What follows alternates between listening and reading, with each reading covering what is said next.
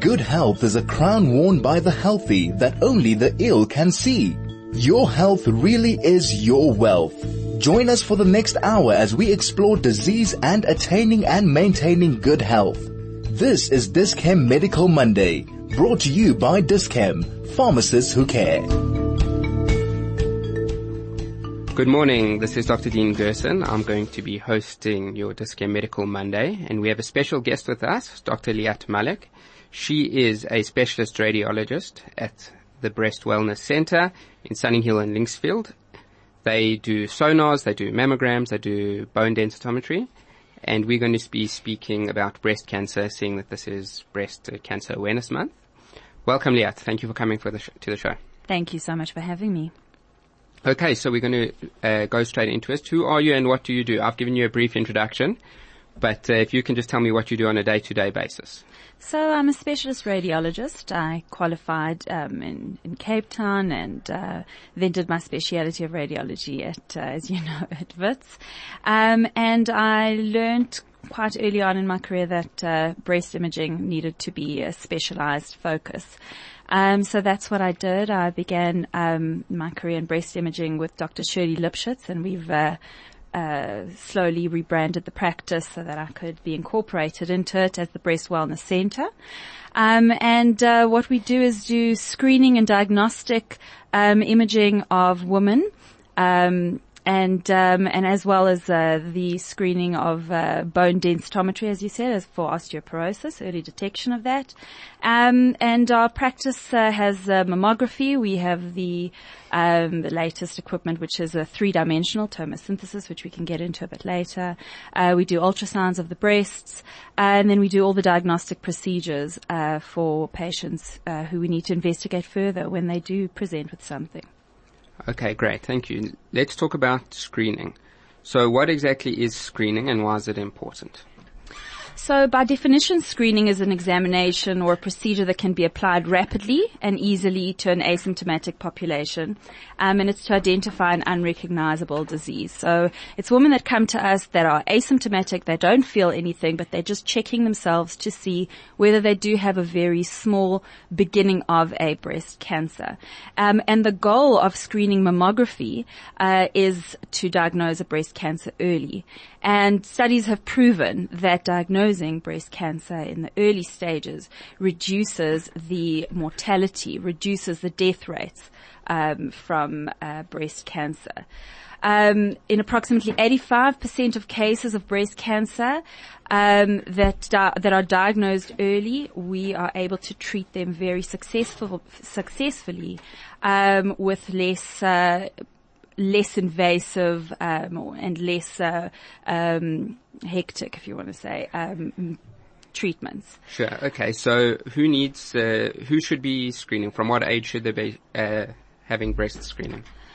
Okay, so women in general. So the um, one in eight women uh, in the world uh, will develop a breast cancer in their lifetime. So that is a huge percentage. That's and, in, and, in South Af- and in South Africa, do we have different statistics? We don't have different statistics. Um, we know that uh, breast cancer is the number one cancer in whites, Asians, and coloured population, um, and it's the second most common cancer um, in the black population. After, so, cer- after cervical cancer. Exactly, okay. After cervical cancer. And what about in our Jewish, the Ashkenazi Jewish population? Okay, so now we're talking about more the hereditary and the gene-related cancers, and Ashkenazi Jews are very prone um, and have got a very high risk of developing one of the hereditary breast cancers known as the B R C A, uh, B R C A one and B R C A two. So Ashkenazi Jews are definitely at a high risk in our population. Okay, so when should we, when should they come and see you? So every woman before the age of thirty should have her risk evaluated. So she needs to go to the primary level, to a G P, um, sit down and discuss family history, her own medical history, et cetera. But generally speaking, an average woman should start screening mammography at the age of forty. Um, and uh, studies have shown that from the age of forty, an annual mammogram reduces the death rate of breast cancer, or of the death of breast from breast cancer, by thirty to forty percent. Okay, so it's once a year. What's actually involved with having a mammogram? What's the procedure? So a mammogram is a simple x-ray of the breast. Um, so it's the same type of x-ray technology that we use for the chest or even for CAT scan.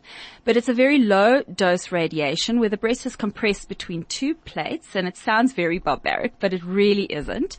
Um, and especially with the latest technology now, um, you know, we don't need to use too much compression, but compression is involved. So the breast is uh, compressed between two plates, um, and And then X-ray beams uh, go through the, the breast, and we are able to see the the anatomy of the breast quite uh, quite nicely.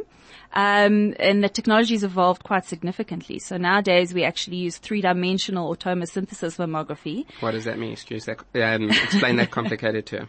So um, it is, as it sounds, it's a three-dimensional view. So we're actually able to scroll through the breast um, when we are examining it, and able to sort of um, uh, see through the breast tissue. So you know, so it's not like a two D. It, it's it's it, not a two D not image like a two D anymore. Image. So, no. And but it's not as detailed as a C T scan. So it's, uh, you can't do a C T scan on the breast. That yes. hasn't been invented yet. You can do M R Is of the yes, breast, sure. which are the most sensitive.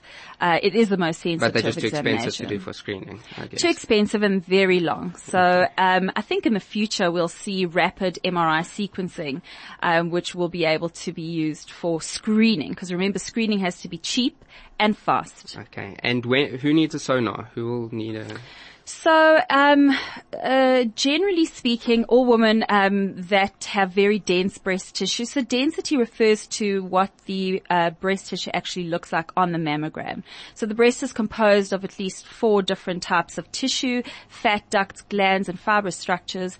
And uh, these show up differently on the mammogram.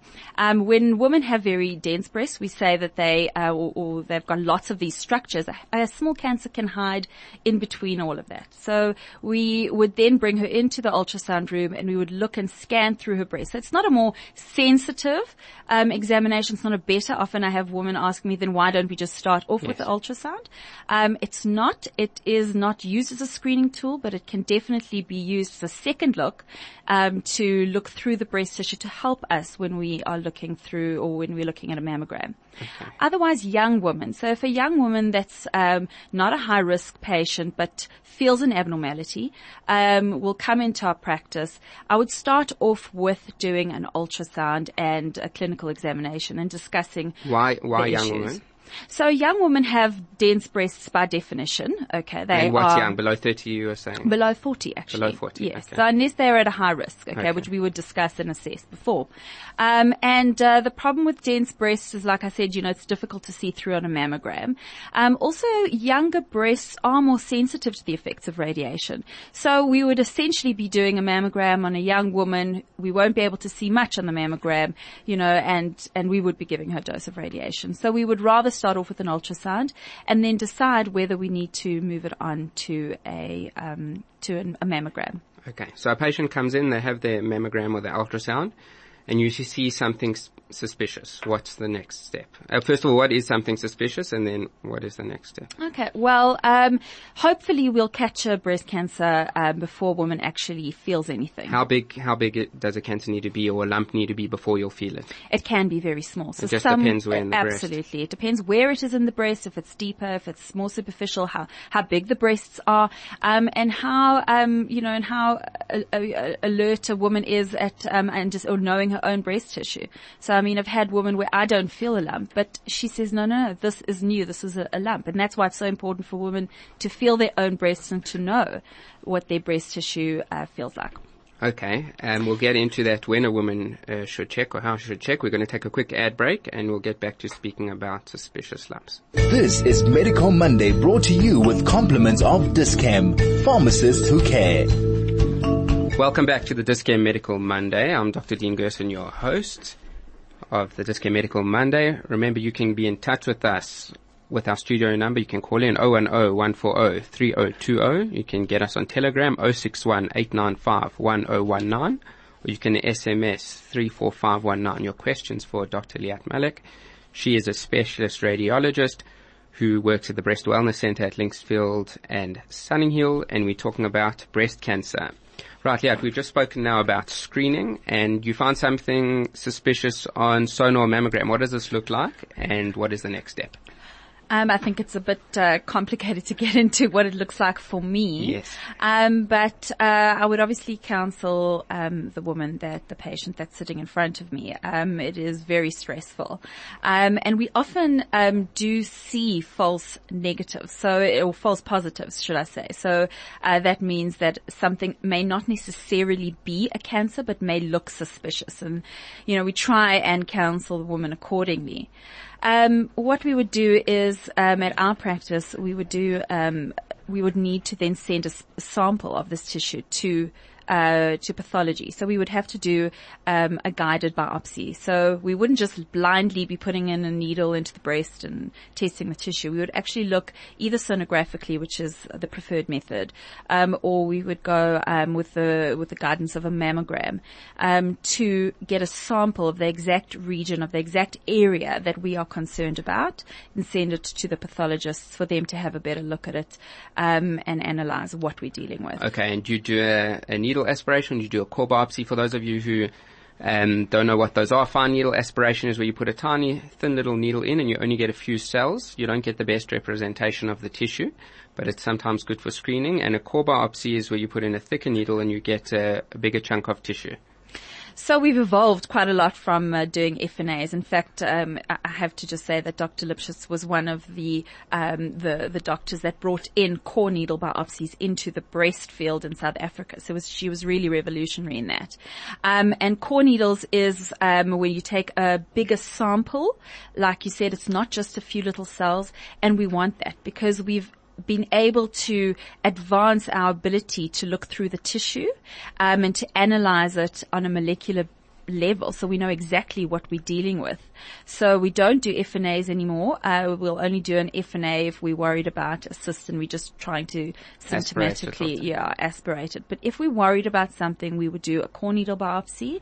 Um, it's a uh, it's a relatively it's a clean procedure, not an aseptic do procedure. Ex- okay, do you want to explain? And we would give a bit of a local anesthetic, and then using guidance, imaging guidance, where ultrasound, whatever, we would put in a small little needle. So it's still small. It's okay. Not huge.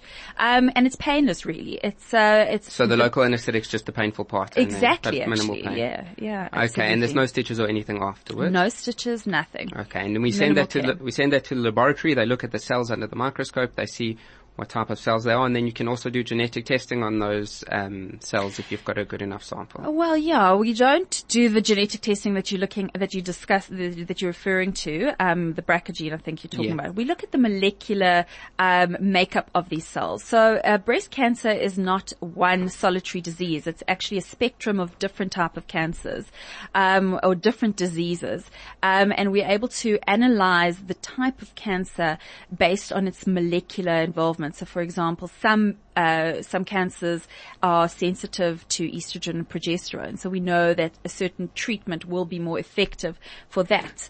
Um, you get H E R two positive. Um, okay, so let's yeah. go into the different uh, cancers that you, that you can find. So you now do the biopsy. You send it to the pathologist, and they send you back a report. Um, does the patient come back to you, or do you phone them, or do they go back to do they go to a different specialist straight away? What's the process? So I like to manage all my patients. I like to know where they're going. I like to make sure that they're going to the right specialists, and if uh, possible, we like to keep them in our multidisciplinary team.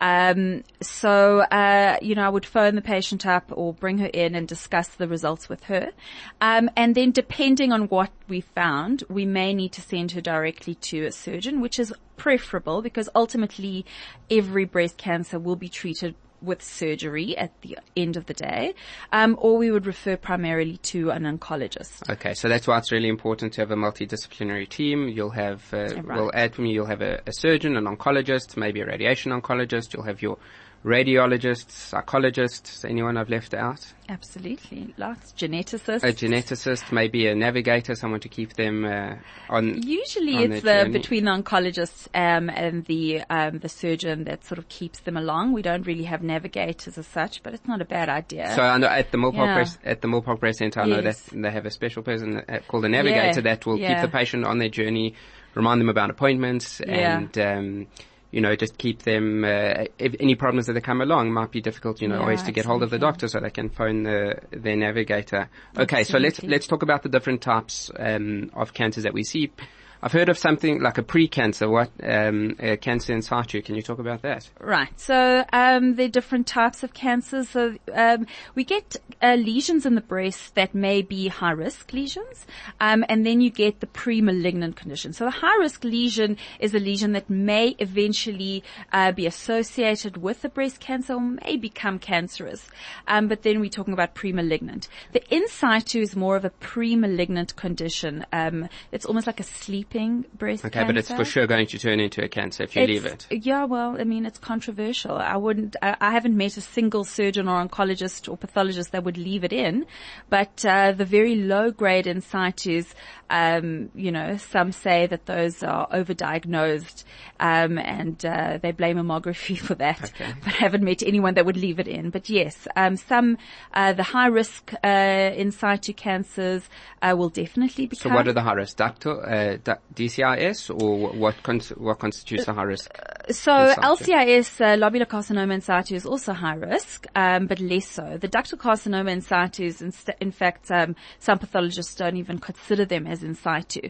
Um, they consider them uh, invasive cancers because already. Because they're going to become invasive Be- inevitably, well, or um, they might be invasive already? More on a cellular level. Okay. They're saying that the fact that they've got a basement membrane doesn't actually mean that they're not invasive.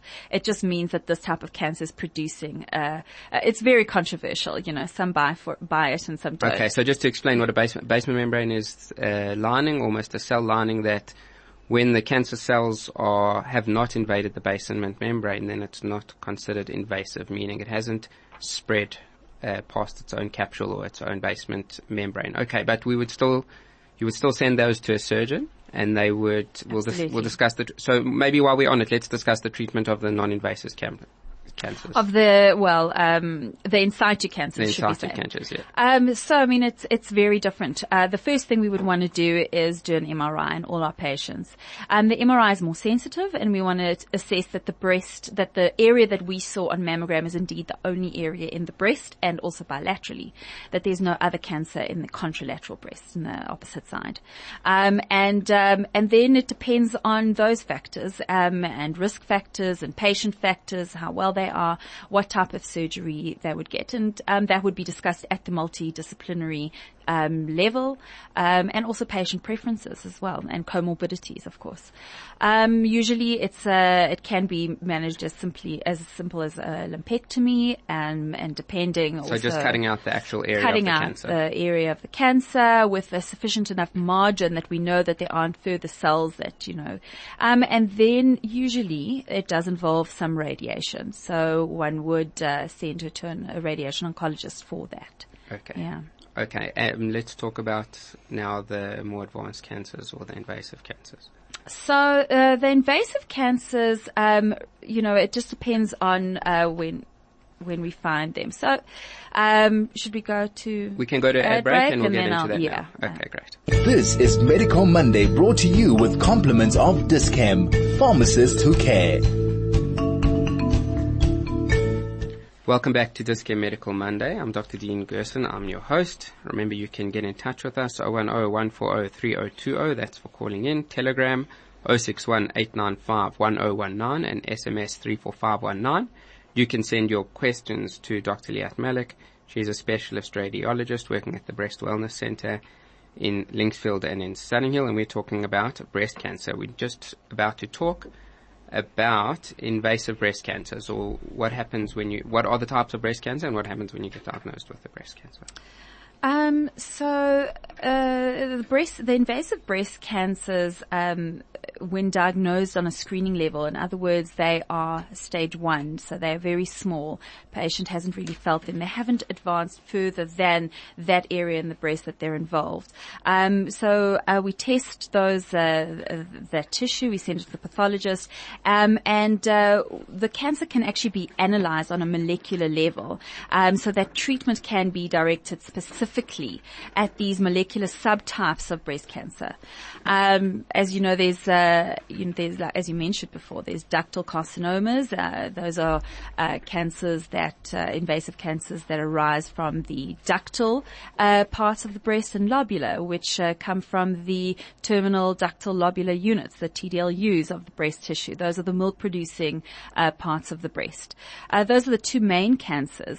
Um, and on a molecular level, we look at um, at different uh, proteins that they are um, involved in uh, or involved with, and um, and genetic um, markers.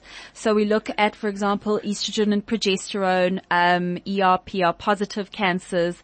Um, those are sensitive to hormones. So those are the the the, uh, the pa- those are the, the cancers that would be able to target with anti-hormonal. Okay, treatments. So that that would affect the treatment afterwards. So you have exactly. an estrogen and progesterone positive yeah. tumor, and then you can give them drugs as well as the surgical or radiation.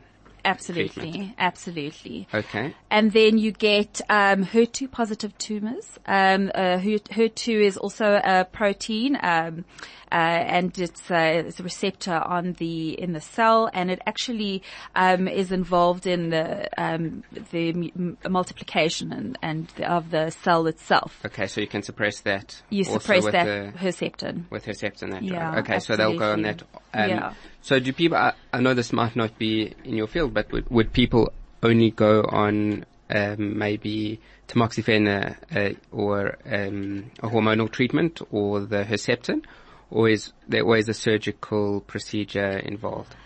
There's in ninety-nine percent of the time surgical treatment involved. The only time you wouldn't treat with surgery is if uh, you have comorbidities that don't allow you to have treatment, and then it also depends on, on your age and, and all of that. So okay, so comorbidities meaning the patient is too sick to have either surgery or maybe too old, or they've yeah. got other problems which do not permit them to undergo general anesthetic and exactly. have and have that kind of treatment. Exactly, yes. Okay, so we've spoken about screening now that um, patient comes in for their regularly yearly testing and you find something that looks suspicious and you biopsy it. What happens if a patient feels something at home? So should they be uh, examining their breasts daily, or how often should they uh, be examining their own breasts at home if they're not going for screening or in between screening? That's it, what, yeah. what should they be doing at home, and when should they come in? Okay, so women should definitely be feeling their own breasts. They should be examining themselves once a month at least. Um, I don't want them to be paranoid and to, you know, go over the top. Once a month is absolutely fine,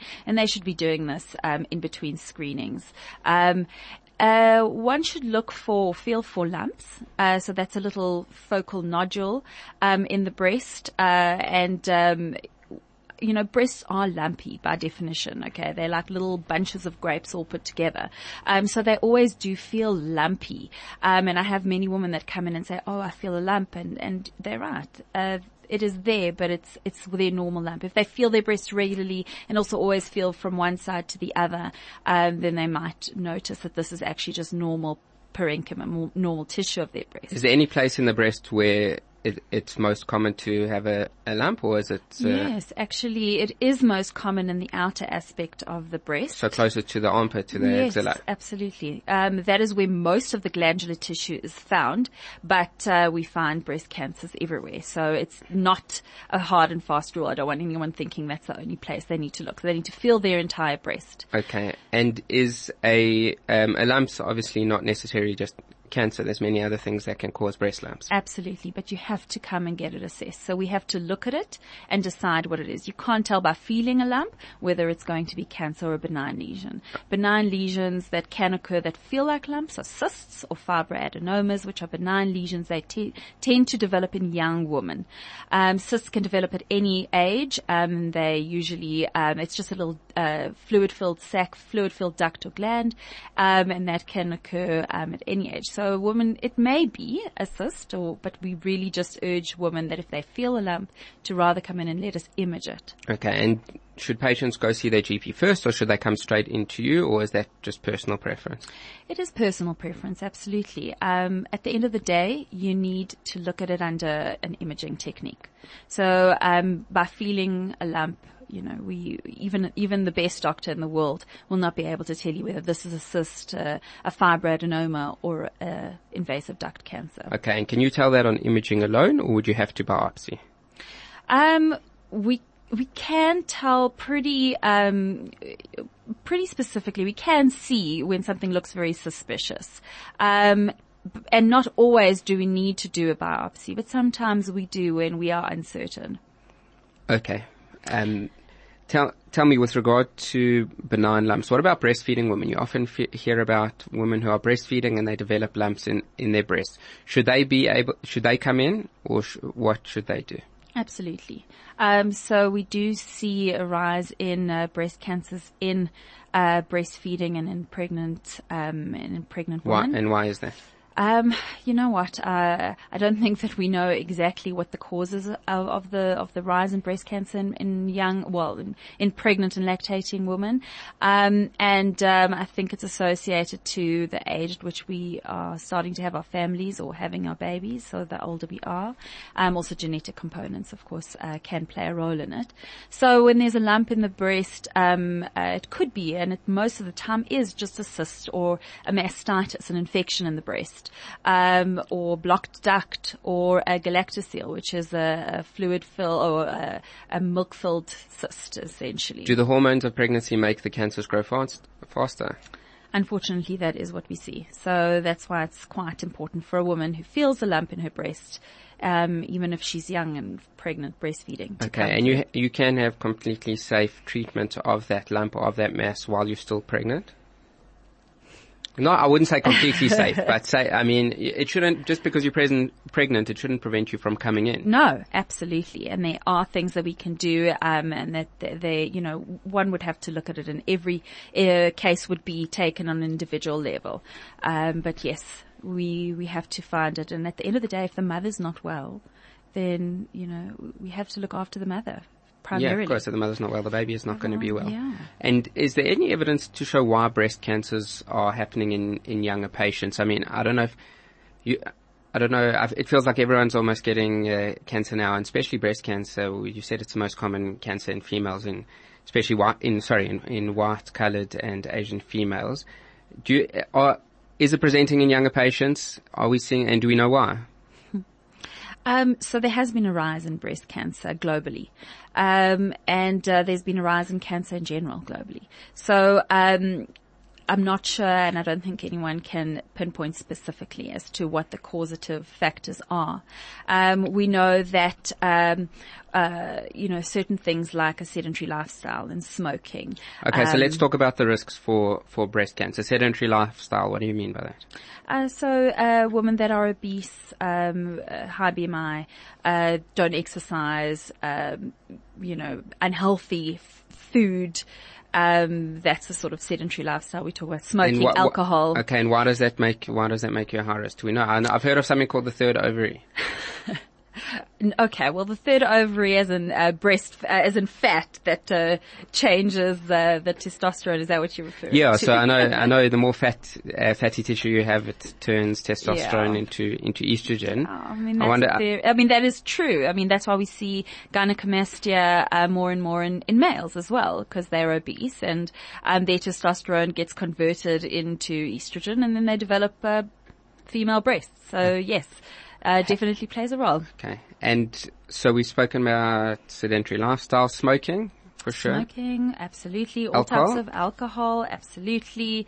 Um, and then, um, menstrual cycles. So, uh, women that develop, uh, women are starting to have their menstrual cycle, um, earlier and earlier. Some, you know, some girls are starting to menstruate at the age of seven and eight. And does that make you high risk for breast cancer? So it is associated with it, yes, because there's a longer space of time that you are being, or that the, the woman, the girl is being, um, um, what's the word? Um, exposed, exposed or, yeah. to um, estrogen and progesterone. So the the younger you start menstruating, and then the older you go into menopause, or um, also a hormone replacement therapy. If you now start introducing hormone replacements into a woman, you are um, exposing her to more hormones, and therefore for those hormone uh, positive cancers. Okay, what uh, what about the, so why would you go on those hormone replacements? Is that for a woman who's had menopause or gone through menopause, and now she's uh, symptomatic, she's not producing hormones anymore, and um, why do they go into hormonal treatment? So, I mean, the effects of menopause are, it's another show altogether. Okay. okay. Um, but, uh, it's, uh, the effects of menopause can be severe. And women this day and age need to work, need to function, have young children. Um, and, uh, the effects of not having these hormones in your body can cause, uh, havoc. So. Okay. So you, so they put on hormone replacement therapy. And absolutely. Do all hormone replacements cause, um, or put you in a risk for breast cancer? I know you can sometimes get estrogen by itself or estrogen and progesterone together. Um, I, I think that as a general rule, hormone Uh, replacements increase your risk of breast cancer. Okay. Um, it's a very small risk, so it's not necessarily... It's not the only thing that's going to cause your breast cancer. No, right? And like with everything, you have to balance your and outweigh your risks and your benefits and see what is the benefit of being on the hormone replacements versus what the risks are. And then manage those risks. So come for your annual mammograms. Feel your breasts regularly.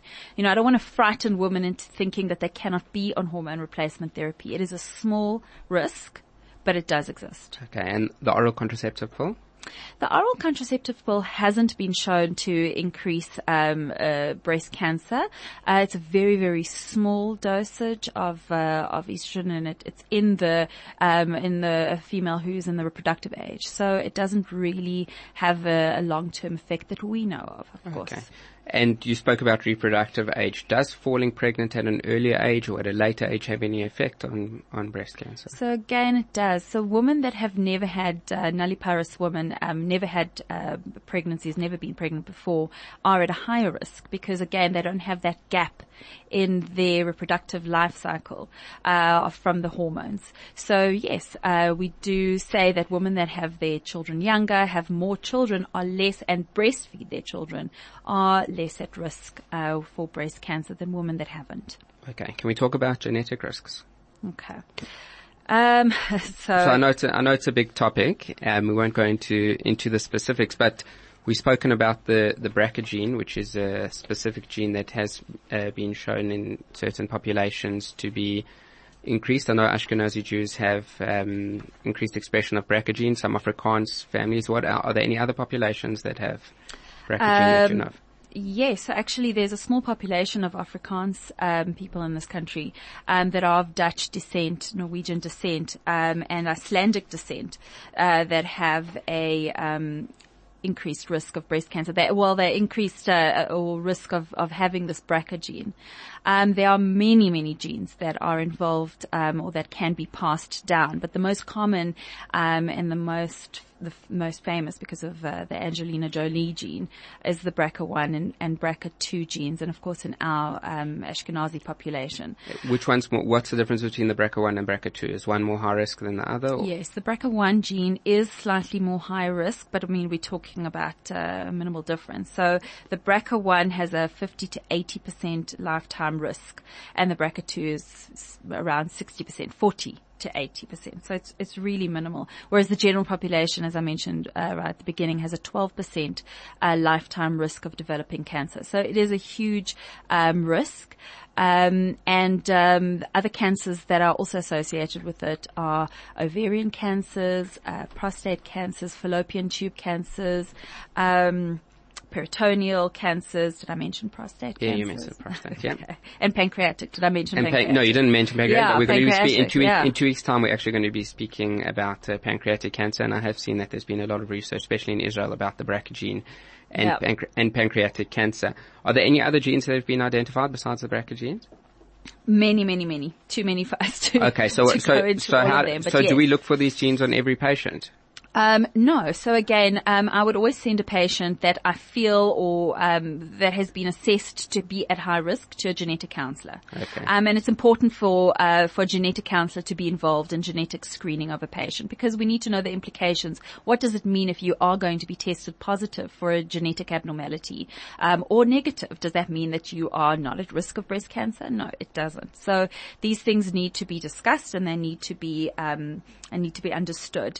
Um, And then what is there to be done after being diagnosed with this condition?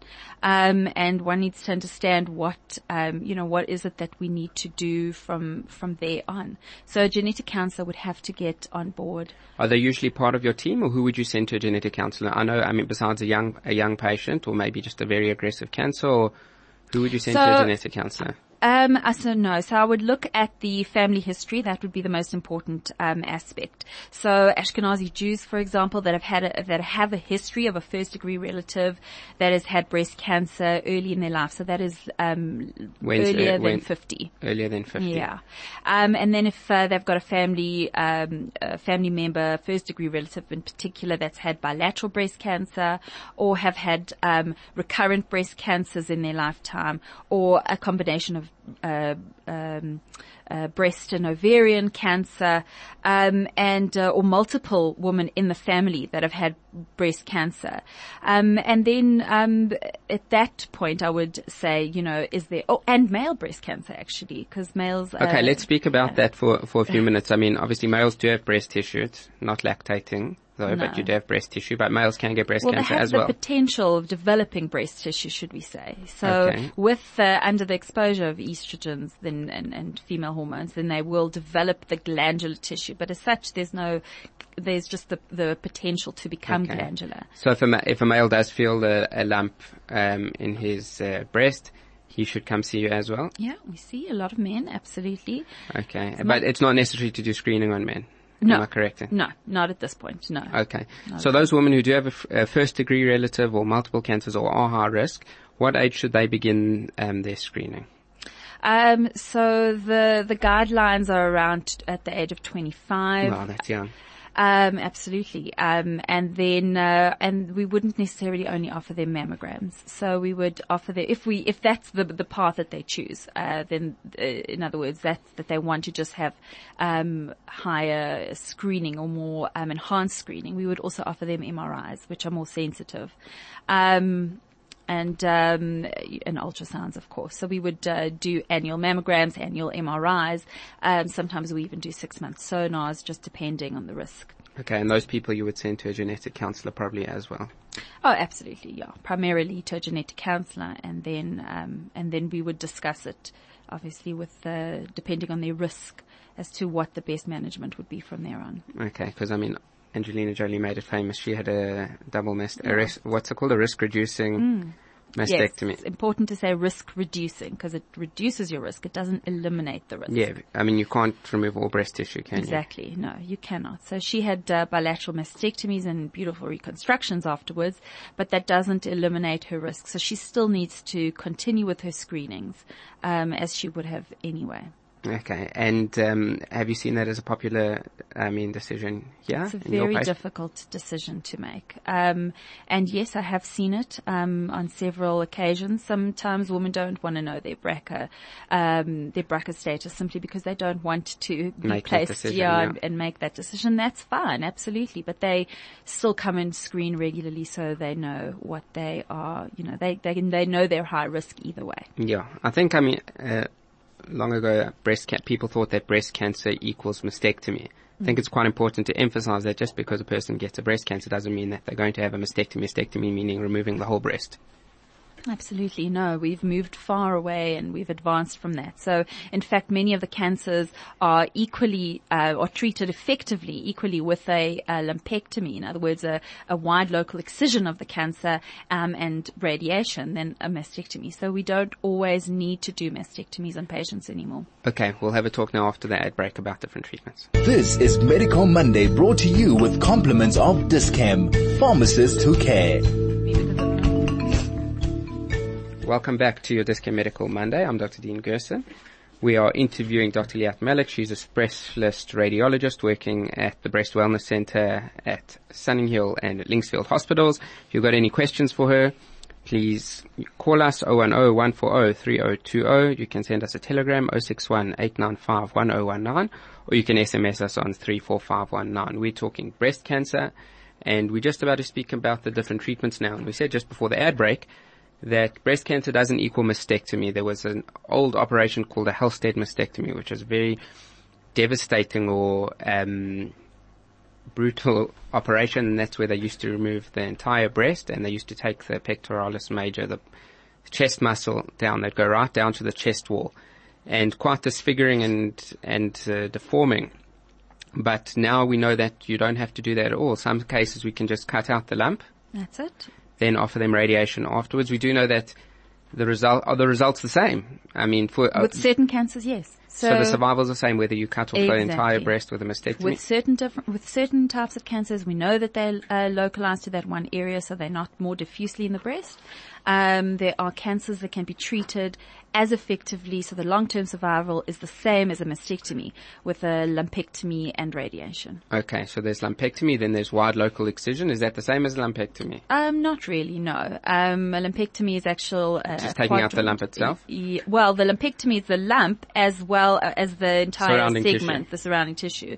A wide local excision is, is usually reserved to benign lesions that we want to, um, you know, examine a bit um, more carefully, so we don't worry about the surrounding tissue as much, um, or uh, we yeah we don't usually call it a wide local excision when we take out a cancerous lump. Okay, and what about spread? Let's talk about spread. So I've heard of something called a sentinel lymph node biopsy or a lymph node biopsy. Yeah, absolutely. Do you guys so, look at that when you do your sonar mammogram? Do you look at the axilla? Absolutely. Okay. So the very armpit. important, and um, for all the women listening, one must we must always feel our armpits as well when we do our own uh, breast examination. Yes, when we do an ultrasound, we look at the lymph nodes under the arm. So we all have lymph nodes um, in the uh, axilla, in the um, armpit, um, and uh, cancer usually spreads to that um, to the armpit when it's when it starts to spread. So you might a patient, might, a woman might. might not necessarily find a mass in the breast. You might find feel something absolutely. in the armpit. Absolutely. And we have many women coming in just to check their armpits because of that. Um, so yes, so we would assess the um, axillary lymph nodes every time uh, we do an ultrasound on a patient. And if we see an abnormality in a lymph node, we want to prove what it is. So if sonographically we see that a lymph node looks suspicious, then we would biopsy it. And that would alleviate the need to do a sentinel lymph node biopsy. So what a sentinel lymph node biopsy is, at the time of surgery or even before the surgery, um, we in inject um, a special type of radioactive dye um, into the cancer or into the tumor itself, um, and then we, uh, or the surgeon, not we, we don't have anything to do with it.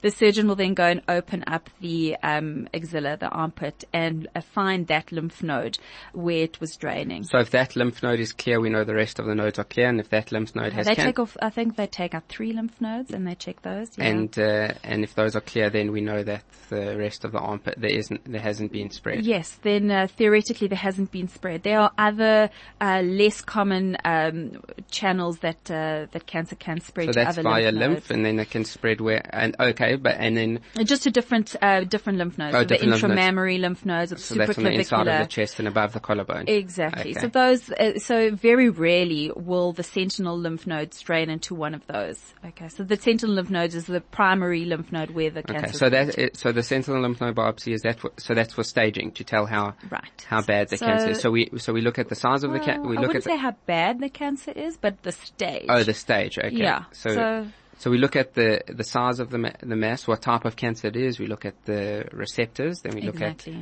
the immunohistochemical yeah. stains. So that's the estrogen and progesterone and the H E R two. Ki sixty-seven as well. What's Ki sixty-seven? Ki sixty-seven is a proliferation index, and it gives us uh, the prognostic detail of this cancer. So it will um, tell us how aggressive, how fast, and whether it will need um, chemo or not, okay. uh, or neoadjuvant chemo okay. or not. Yeah. Where else can breast cancer spread besides the? Commonly, um, so if once it's spread uh, through the lymph nodes, it goes into the bloodstream, and then it can really go anywhere. We we we often see breast cancer in the liver. We can see breast cancer spread to the lungs. So um, if uh, it's safe to say that if there hasn't been uh, lymph node involvement, then hopefully there hasn't been anything spread beyond that. Um, but anyway. Okay, so if the lymph mm. node is negative, so you don't find anything in the lymph node, they won't do the rest of the... look in the rest of the body they for the cancer. They always do anyway. They always do anyway. Yeah, always what will, do and anyway. What will they do for that? A P E T scan or a, a C T um, scan, M R I? I think they prefer to start off with C T scan. So they do C T, C T staging or just an X-ray of the chest. They do an ultrasound of the liver. Um, uh, and those are screenings uh, as well. Yeah, screenings. Those would be screening on a patient who's been diagnosed with breast cancer just to make sure that uh, nothing has slipped Um, in between the cracks. Uh. Okay, so if, they, if there is spread, then the patient usually has chemotherapy before s- surgery. Yeah. Um, you know, so th- there's a lot of, um, so there's, there's either distant spread, which is stage four disease, and that's one, um, you know, sort of that's one level. Uh, but there are other levels in between that. So there's stage one, stage two, stage three, and then in between those, there's also different stages. So um, depending on the different stages, um, we would treat the patient, and, and of course the mon- the molecular um, understanding of the of the type of cancer, we would treat them differently. But yes, generally speaking, when there has been lymph node involvement, we would want to um, start off with chemotherapy um, in order to you know, make sure that the rest of the body has been cleaned away from the uh, from the cancer cells. Okay, and and in general, breast cancer cancer patients do well. I guess Very it well. depends on it depends on the patient, it depends on the stage, depends on the comorbidities, but absolutely, we see patients doing well, living long Very lives well. afterwards. So it's, it's not a death sentence. It's not a death sentence. Absolutely, it's a it's actually one of the better cancers, if you can say it like that, to have, and especially if caught early. eighty-five percent of breast cancers are treatable, okay, and curable. Okay. So if a patient comes to you for, for screening and they, they're coming every year and you don't find anything for two years, does that mean that they can skip a year, or is it important that they come every year? Uh, so, I mean, it's, um, it's, it's a bit controversial, and not because we don't have the scientific data, but because it hasn't been implemented. So national screening programs have only been implemented in about twenty countries around the world. So do we, do we, have, a sc- uh, do we have a screening program here? We don't have a screening program in, in South Africa, unfortunately, but also there's just no funding for it. Um, and most countries around the world, I mean, only twenty or just over twenty countries in the world have screening programs. Um, so it hasn't caught on. But those ca- uh, those um, countries uh, that have screening programs um, usually have screening um, offered at an annual or biannual basis, so every year or every two years, um, and um, and yeah, I mean that's just how lo- and and and for the rest of your life. There used to be a cutoff age of seventy-five. We don't. We don't do that anymore. Okay, so you'll screen cancer for the rest of your Absolutely. for the rest of the person's life. Absolutely, yeah.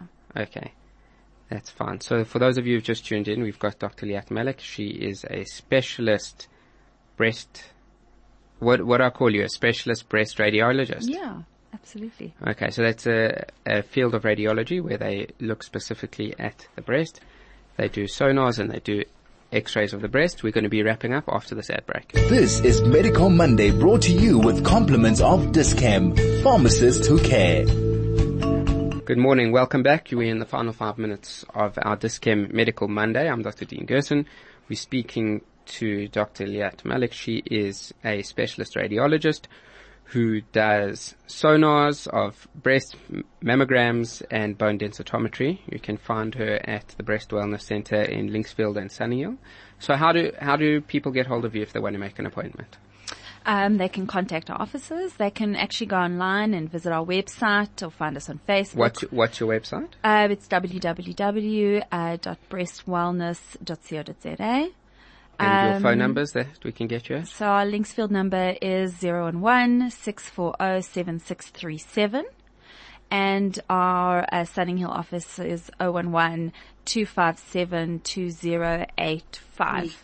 Three. Three. Eight, three. Okay, we have uh, Ruth here, who's the practice manager for the Breast Wellness Centre, who's just uh, helping Liat, Liat with that. What do patients need a referral ne- letter if they need to, if no. to come and see you? No, they don't need a referral letter. Um, they can come at um, at their own discretion, um, and. Um, Uh, yeah, if they have an abnormality, they must, uh, or that they're worried about something, they should let our reception staff know that they are concerned about something, so that we give them an urgent appointment. Okay, that's fine. So if they do find something urgent, they can phone in and you'll fit them in? Absolutely, one hundred percent. Okay, because the screening patients can be booked, I guess. Well, yes, we booked uh, quite well in advance. Uh, we actually recently, just for this last uh, Saturday, had a an open uh, day as to, to host women that are working Um, and um, and don't have time for themselves really during the week. So we, we opened up for them. We had quite a, a busy day, and um, and yes. So w- please let our reception staff know that there is a problem and that they need to see us urgently, so that they get an appointment and get fit in. Okay. For women who are feeling overwhelmed, nervous, anxious, it, where can they get is. more? Where can they get more information about uh, breast cancers and screening? Well, Doctor Google, I wouldn't recommend visiting because he didn't go to medical school, right? For sure, you can. It's very, very dangerous. I find with a lot of my patients, they'll yeah. have a sneeze and diagnose themselves with uh, brain yeah. cancer, God forbid. So where yeah. where should they look? Where's, where so are credible look, sites for them to look? Do you have anything on your our, website? Yeah, yeah, absolutely. They can look at our website. They can look at our Facebook page. Um, the um, uh, the Cancer Association of South Africa um, has incredible information on it. Um, the um, the S B I, which is the Society of Breast Imaging, um, as well. It's, it's a wonderful resource. Um, and it's got accurate and scientifically, uh, based articles in it. So, um, quite, quite good. Yeah. The Breast Imaging Society of South Africa as well. Um, uh, yeah. So those are the, the sites. Okay, as you said, you're not recommended just to go onto Mm-mm. Google. No. And also I think, um, Facebook, Facebook groups, please don't rather ask, you know, I've got a lump in my breast. What do you think? Don't ask the advice of Google. Don't ask the advice of um, random strangers on the internet. Rather give your, go see your, your G P or doctor. And if you've got a problem, you can, um, phone the Breast Wellness Centre. Absolutely. Thank yeah. you, Doctor Liat Malek. Thank she you. Is, just to remind you for one last time, she is a specialist radiologist working at the Breast Wellness Centre in Linksfield and Sunninghill. You can go onto her website or you can phone to make an appointment. Thank you for joining us on Chai F M Dis-Chem Medical Monday. I'm Doctor Dean Gerson, and we'll see you next week. Thank you so much for having me. Thank you for coming.